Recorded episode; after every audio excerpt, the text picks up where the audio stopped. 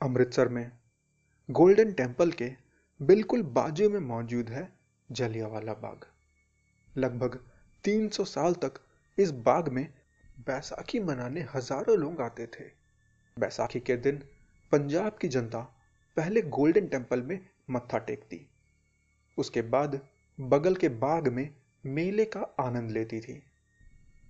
पर 13 अप्रैल 1919 को कुछ ऐसा हो गया जिसके बाद ये बाग जो मेले की खुशी बांटा करता था, पूरे देश के गम का केंद्र बिंदु बन गया। इस घटना को सौ साल बीत चुके हैं। पर आज भी यह बाग गोल्डन टेंपल के बगल में अंग्रेज़ों के जुल्म का घाव ढो रहा है। आज भी वो कुआँ मौजूद है, जो हत्याकांड के दिन लाश से पूरा पट गया था। 13 अप्रैल 1919 को बैसाखी का दिन था। बैसाखी वैसे तो पूरे भारत का एक प्रमुख त्यौहार है, परंतु विशेषकर पंजाब और हरियाणा के किसान सर्दियों की रबी की फ़सल काट लेने के बाद नए साल की खुशियाँ मनाते हैं। इसी दिन 13 अप्रैल 1699 को दसवें और अंतिम गुरु गोविंद सिंह जी ने खालसा पंथ की स्थापना की थी। इसलिए बैसाखी पंजाब और आसपास के प्रदेशों का सबसे बड़ा त्यौहार है। और सिख समुदाय इसे सामूहिक जन्म दिवस के रूप में मनाते हैं। अमृतसर में उस दिन एक मेला सैकड़ों साल से लगता चला आ रहा था, जिसमें उस दिन भी हज़ारों लोग दूर दूर से आए थे। प्रथम विश्व युद्ध 1914 से 1918 तक चला, जिसमें भारतीय नेताओं और जनता ने खुलकर अंग्रेज़ों का साथ दिया था।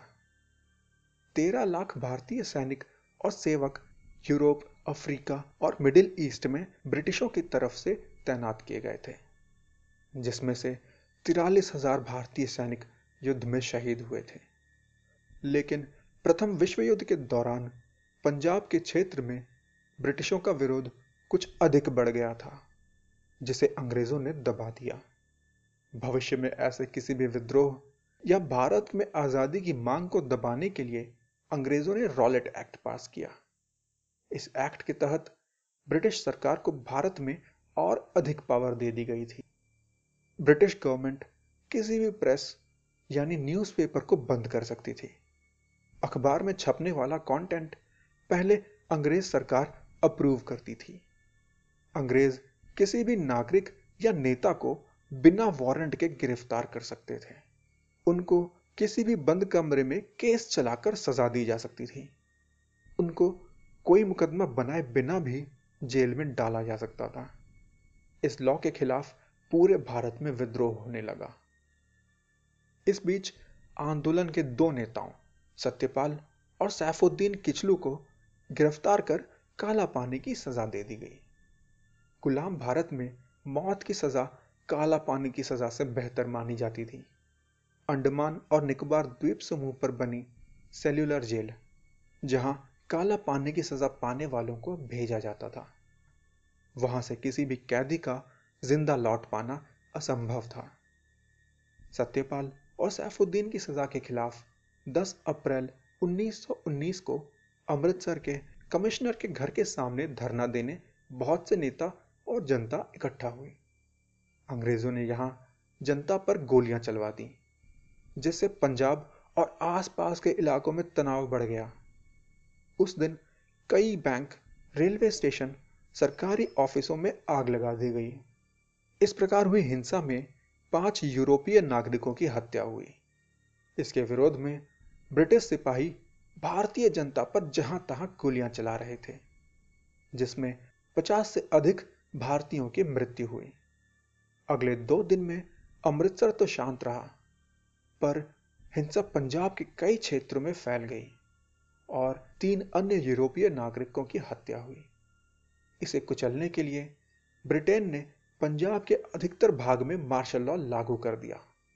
बैसाखी के दिन 13 अप्रैल 1919 को अमृतसर के जलियावाला बाग में एक सभा रखी गई, जिसमें कुछ नेता भाषण देने वाले थे। शहर में कर्फ्यू लगा हुआ था। फिर भी इसमें सैकड़ों की संख्या में लोग, जो बैसाखी के मौके पर परिवार के साथ मेला देखने और शहर घूमने आए थे, सभा की खबर सुनकर वहाँ जा पहुँचे थे। जब नेता बाग में भाषण दे रहे थे, तभी ब्रिगेडियर जनरल रेनाल्ड डायर नब्बे ब्रिटिश सैनिकों को लेकर वहाँ पहुँच गया। उन सब के हाथ में भरी हुई राइफलें थीं। नेताओं ने सैनिकों को देखा तो उन्होंने वहाँ मौजूद लोगों को शांत बैठे रहने के लिए कहा। सैनिकों ने बाग को घेर कर बिना किसी चेतावनी दिए निहत्ते लोगों पर गोलियाँ चलानी शुरू कर दी। दस मिनट में कुल दो हज़ार राउंड गोलियाँ चली। जलियावाला बाग उस समय मकान के पीछे पड़ा एक खाली मैदान था। वहाँ तक जाने या बाहर निकलने का केवल एक सकरा रास्ता था और चारों ओर मकान थे। भागने का कोई रास्ता नहीं था। कुछ जनता जान बचाने के लिए मैदान में मौजूद एकमात्र कुएँ में कूद गई। पर देखते ही देखते वह कुआँ भी लाशों से पट गया। जलियावाला बाग कभी जलाली नाम के एक आदमी की संपत्ति थी। 120 लाश अकेले कुएँ से निकाली गई थी। शहर में कर्फ्यू लगा था, जिससे घायलों को इलाज के लिए कहीं भी ले जाया नहीं जा सका। लोगों ने तड़प तड़प कर वहीं दम तोड़ दिया। अमृतसर के डिप्टी कमिश्नर कार्यालय में चार सौ चौरासी शहीदों की सूची है, जबकि जलियावाला बाग में तीन सौ अट्ठासी शहीदों के नाम की सूची है। अनऑफिशियली 1500 से अधिक लोग मारे गए और 4000 से अधिक घायल हुए। जब जलियावाला बाग में यह हत्याकांड हो रहा था, उस समय उधम सिंह वहीं मौजूद थे और उन्हें भी गोली लगी थी।